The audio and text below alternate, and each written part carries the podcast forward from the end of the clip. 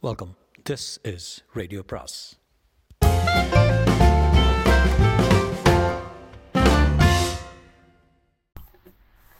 பொன்னியின் செல்வன் அத்தியாயம் எண்பத்தி ஐந்து. சிற்பத்தின் உட்பொருள்.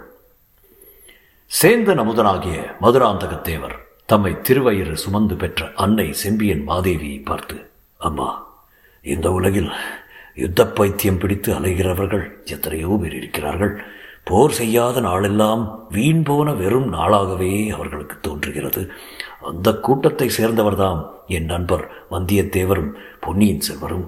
தாங்களோ இறைவனை பற்றி பேசாத நாளெல்லாம் பிறவாத நாள் என்று கருதுகிறவராயிற்றே. தாங்களும் போர் தொழிலை ஆதரித்து பேசுவது மிக மிக ஆச்சரியமாயிருக்கிறது என்றார். அப்போது செம்பியன் மாதேவி என் அருமை மகனே வேறு யார் போர் தொழிலை இழந்து பேசினாலும் நீ பேசக்கூடாது. பூங்குழலியும் பேசலாகாது. வல்லத்து அரசர் போர் தொழிலும் வல்லவராய் இருப்பதனாலேயே அல்லவா நீ இன்று உயிரோடு இருந்து இறைவனை துதிக்கும் பாடல்களை என் உள்ளமும் உடலும் உருக பாடுகிறாய் என்றார். தாயே நான் நான் தங்கள் அருமை புதல்வரின் உயிரை காப்பாற்றியது இருக்கட்டும். அவரும் அவரை கரம் பிடித்த தங்கள் மருமகளும் என் உயிரை காப்பாற்றியதை நான் மறக்க முடியாது. பூங்குழலி அம்மையாரின் போர்க்குடம் அல்லவோ நான் இன்று உயிரோடு இருப்பதற்கு காரணமாயிருக்கிறது என்றான் வந்தியத்தேவன். பரமேஸ்வரனும் துர்கா பரமேஸ்வரியும் நாம் எல்லாரையும் காப்பாற்றுகிறார்கள். அவர்களுடைய கருணை இல்லாவிட்டால் நாம் ஒருவரை ஒருவர் காப்பாற்றுவது ஏது? என்றார் மதுராந்தகத்தேவர் குழந்தாய் கருணையே வடிவமான சிவபெருமானும் பலமுறை போர் செய்ய நேர்ந்தது. அன்பும் அருளும் சாந்தமும் உருக்கொண்ட ஜெகன் மாதாவான துர்கா பரமேஸ்வரியின் யுத்தம் செய்வது அவசியமாயிற்று. இந்த புண்ணிய ஸ்தலத்தில் உள்ள ஆலயத்தில் அம்பிகை அறம் வளர்த்த நாயகியாக வீற்றிருக்கிறாள். ஆயினும் ஆலயத்தின் திருச்சுற்று வீதியில் மகிஷாசும மகிஷாசுர மர்தினியாகவும் தரிசனம் தருகிறாள். நீ கவனித்தாயல்லவா? என்றார். ஆம் அன்னையே கவனித்து வியந்தேன். அண்ட சராசரங்களை ஈன்றெடுத்து காக்கும் அன்னை ஒரு எருமை மாட்டின் தலை மீது எதற்காக என்று காட்சியளிக்கிறார் என்று எண்ணி அதிசயித்தேன் என்றார் மதுராந்தகத்தையார். ஆம் ஆம். இந்த ஆலயத்தில் உள்ள தேவி மகிஷாசுரனை வதம் செய்ய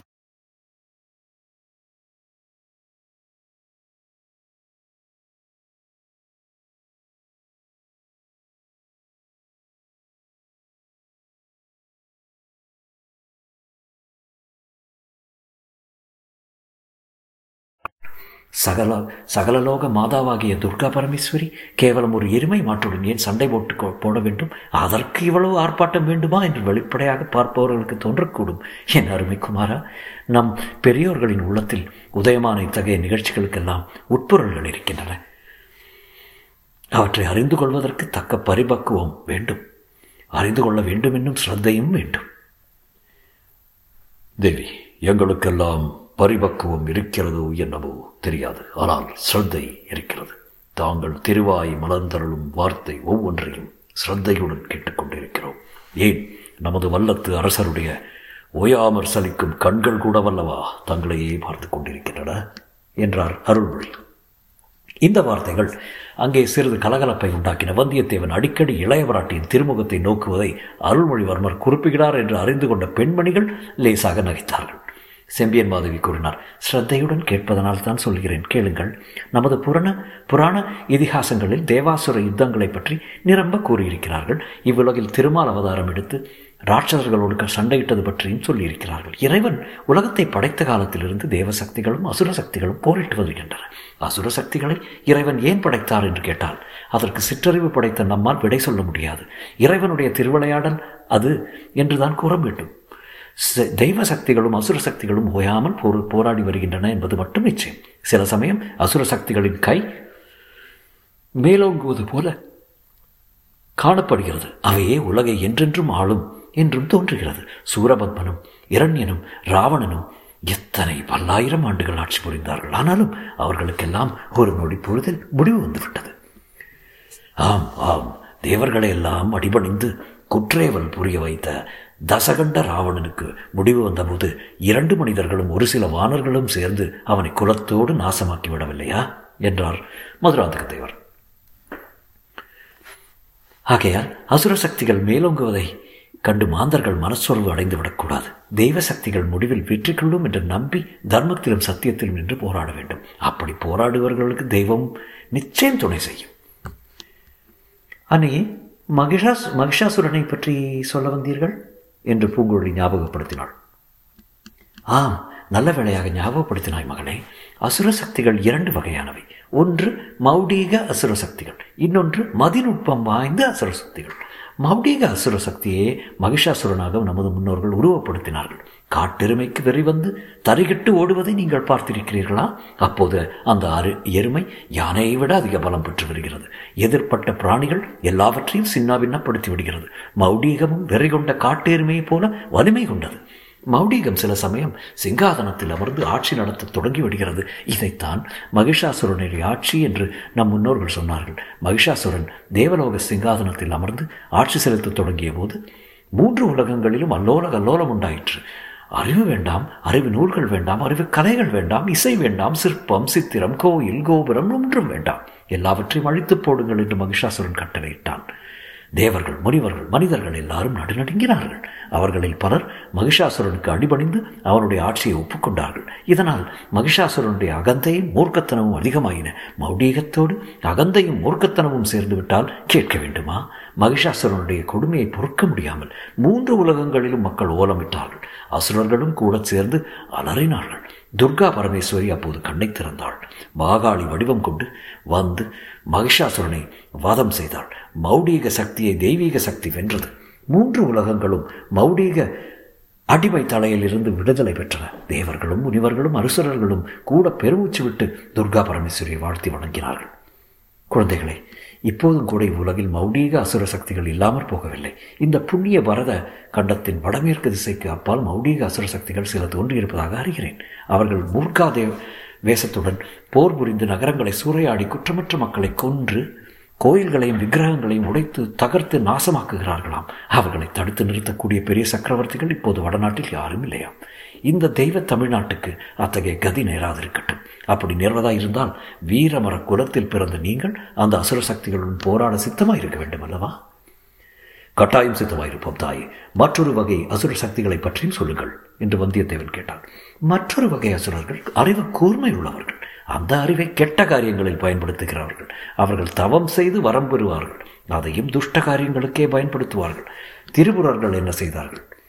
ஒவ்வொருவரும் ஓர் உலகத்தையே உண்டாக்கி கொண்டார்கள். வானத்தில் பறந்து சென்று நாடு நகரங்களின் மீது இறங்கி நிர்மூலமாக்கினார்கள். சூரபத்மன் எத்தனை தடவை அவனுடைய தலையை கொய்தாலும் புதிய தலை அடையும் ஆற்றலை பெற்றிருந்தான்.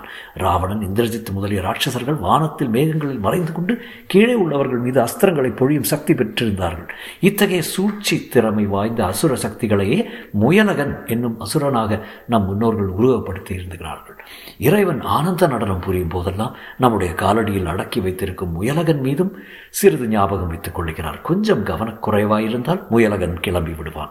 சிருஷ்டியின் ஆரம்ப காலத்திலிருந்து அசுர சக்திகளுடன் தெய்வீக சக்திகள் போராடி வருகின்றன என்பதையே முயலகன் நமக்கு தெரியப்படுத்துகிறான். ஆகையால் என் அருமை மக்களே யுத்தமே கூடாது என்று நாம் எப்படி சொல்லிவிட முடியும்? தேவி இதுவரையில் எங்களுக்கு விளங்காமல் இருந்த பல விஷயங்களை இன்று தெரிந்து கொண்டோம். எங்களுக்கு என்ன கட்டளை இடுகிறீர்கள்? என்று பொன்னியின் செல்வர் கேட்டார் குழந்தைகளே நீங்கள் எப்போதும் செய் தெய்வீக சக்திகளின் தெய்வீக சக்திகளின் பக்கம் நின்று போராடுங்கள் என்று மட்டுமே நான் சொல்ல முடியும். உங்களுக்கு கட்டளையிட முடியாது. உங்களுடைய அந்தராத்மா தான் உங்களுக்கு கட்டளையிட முடியும். அந்த கட்டளையை கேட்டு நடவுங்கள். சற்று முன்னால் இந்த செந்தமிழ் நாட்டை சுற்றியுள்ள கடல்களில் கப்பல் கொள்ளைக்காரர்கள் மிகுந்து விட்டதாக சொன்னீர்கள். அதனால் தமிழ்நாட்டு வர்த்தகர்கள் பெரிதும் கஷ்ட நஷ்டங்களை அடைவதாகவும் கூறினீர்கள். அந்த கொள்ளைக்காரர்களை ஒழித்து நம் நாட்டு வர்த்தகர்களுக்கு பாதுகாப்பு அளிப்பது ராஜகுலத்தில் பிறந்த உங்கள் தர்மம். இன்று கடல் கொள்ளைக்காரர்களுக்கு இடம் கொடுத்து விட்டால் நாளைக்கு அவர்கள் இந்த தெய்வ தமிழ்நாட்டிற்குள்ளேயும் பிரவேசித்து விட மாட்டார்களா? இன்று கைலாசவாசியாகிய தி சிவபெருமானுடைய சந்நிதியில் சிவகணங்களுக்கு உடன் வீற்றிருக்கும் என் கணவர் ஜீவிய வந்தவராய் வந்தராயிருந்தால் அவரும் உங்களுக்கு இதைத்தான் சொல்லியிருப்பார். தேவி தாங்கள் திரு உள்ளத்தை அறிந்து கொண்டோம். அதன்படியே நடந்து கொள்வோம் என்றார் இளவரசர் அருள்மொழிவர்மர். பொன்னியின் செல்வா நீ என்னுடைய விருப்பத்தை மதித்து நடப்பதாயிருந்தால் இன்னும் ஒன்று இப்போது சொல்ல விரும்புகிறேன் என்றார் அந்த பெரு மூதாட்டியார். தேவி தங்கள் விருப்பத்திற்கு மாறாக இதுவரை நான் நடந்ததாக நினைவில்லையே. அப்படி ஏதேனும் செய்திருந்தால் மன்னியுங்கள். குழந்தாய் இதற்கு முன்னால் நீ நடந்து கொண்டதெல்லாம் வேறு. இனிமேல் நடக்கப் போவதும் வேறு. இதுவரையில் நீ அரண்மனையில் செல்ல குழந்தையாக இருந்தாய். உன் விருப்பம் போல் நாங்கள் நடந்தோம். எங்கள் விருப்பத்தை நீயும் நிறைவேற்றி வைத்தாய். இனி நீ இந்த மாநிலத்தை ஆளும் மன்னர் மன்னனாகப் போகிறாய். முடிசூட்டு விழா நடந்த பிறகு உன் விருப்பத்தின்படிதான் நாங்கள் எல்லோரும் நடந்து கொள்ள வேண்டும். தாயே அப்படி சொல்ல வேண்டாம். இனியும் நான் உங்கள் செல்ல குழந்தையாகவே இருந்து வருவேன். உங்கள் விருப்பப்படியே நடப்பேன். அப்படியானால் இதை கேள். இந்த புராதனமான சோழர் குலம் வாழையடி வாழையாக தளிர்த்து வளர வேண்டும். ராஜகுலத்தில் பிறந்தவர்கள் எப்போதும் வீர சொர்க்கம் அடைய தயாராக இருக்க வேண்டியதுதான். ஆனால் குலம் வளர்வதற்கும் முன்ஜாக்கிரதையாக ஏற்பாடு செய்ய வேண்டும். உன் தமையன் ஆதித்த கரிகாலன் கல்யாணம் செய்து கொள்ளாமலேயே காலமாகிவிட்டான். சோழகுலம் தழைப்பதற்கு நீ ஒருவன்தான் இருக்கிறாய். ஆகையால் நீ மறுபடியும் கப்பலேறி கடல் கடந்து வெற்றி திருமகளை தேடிப் போவதற்கு முன்னால் குலந்தழைப்பதற்கு வேண்டிய ஏற்பாட்டை செய்ய வேண்டும். உன் மகுடாபிஷேகத்தோடு சேர்த்து திருமணத்தையும் வைத்துக்கொள். வானதியை போன்ற பெண்ணை மனைவியாக பெற நீ எவ்வளவோ தயம் செய் தவம் செய்திருக்க வேண்டும். இந்த பெண் அரசியின் மாங்கல்ய பலம் நீ போகிடமெல்லாம் போகுமிடமெல்லாம் மந்திர கவசம் போலிருந்து உன்னை காவா பாதுகாப்பு. தேவி அந்த கவசத்தை அணிய நான் சுத்தமாய்த்தான் இருக்கிறேன். வானதி தான் மறுதளிக்கிறாள். சிங்காதனம் ஏறமாட்டேன் சபதம் செய்திருக்கிறாள். என்று பிடிவாதம் வேறு பிரிக்கிறாள் என்றார் இளவரசர். யாரும் எதிர்பாராத விதமாக பூங்குழலி அப்போது தலையிட்டு கொடும்பாளூர் இளவரசியின் பேச்சை அப்படியே நம்பிவிட வேண்டாம். நாம் எல்லாரும் சேர்ந்து மேலும் உபசாரம் செய்ய வேண்டும் என்று எண்ணுகிறார். பொன்னியின் செல்வர் இன்னும் கொஞ்சம் கெஞ்சி கேட்க வேண்டும் என்று சொல்லி நகைத்தாள். இது வேடிக்கை பேச்சு என்று எண்ணி மற்றவர்களும் சிரித்தார்கள். ஆனால் வானதி மட்டும் விம்மி விம்மி அழத் தொடங்கினாள். அசட்டு பெண்ணே இது என்ன? எதற்காக நீ இப்படி விம்மி அழுகிறாய்? என்று குந்தவை கேட்டுவிட்டு வானதியின் கரத்தை பிடித்து அழைத்துக் கொண்டு கீழே போனாள். தொடரும்.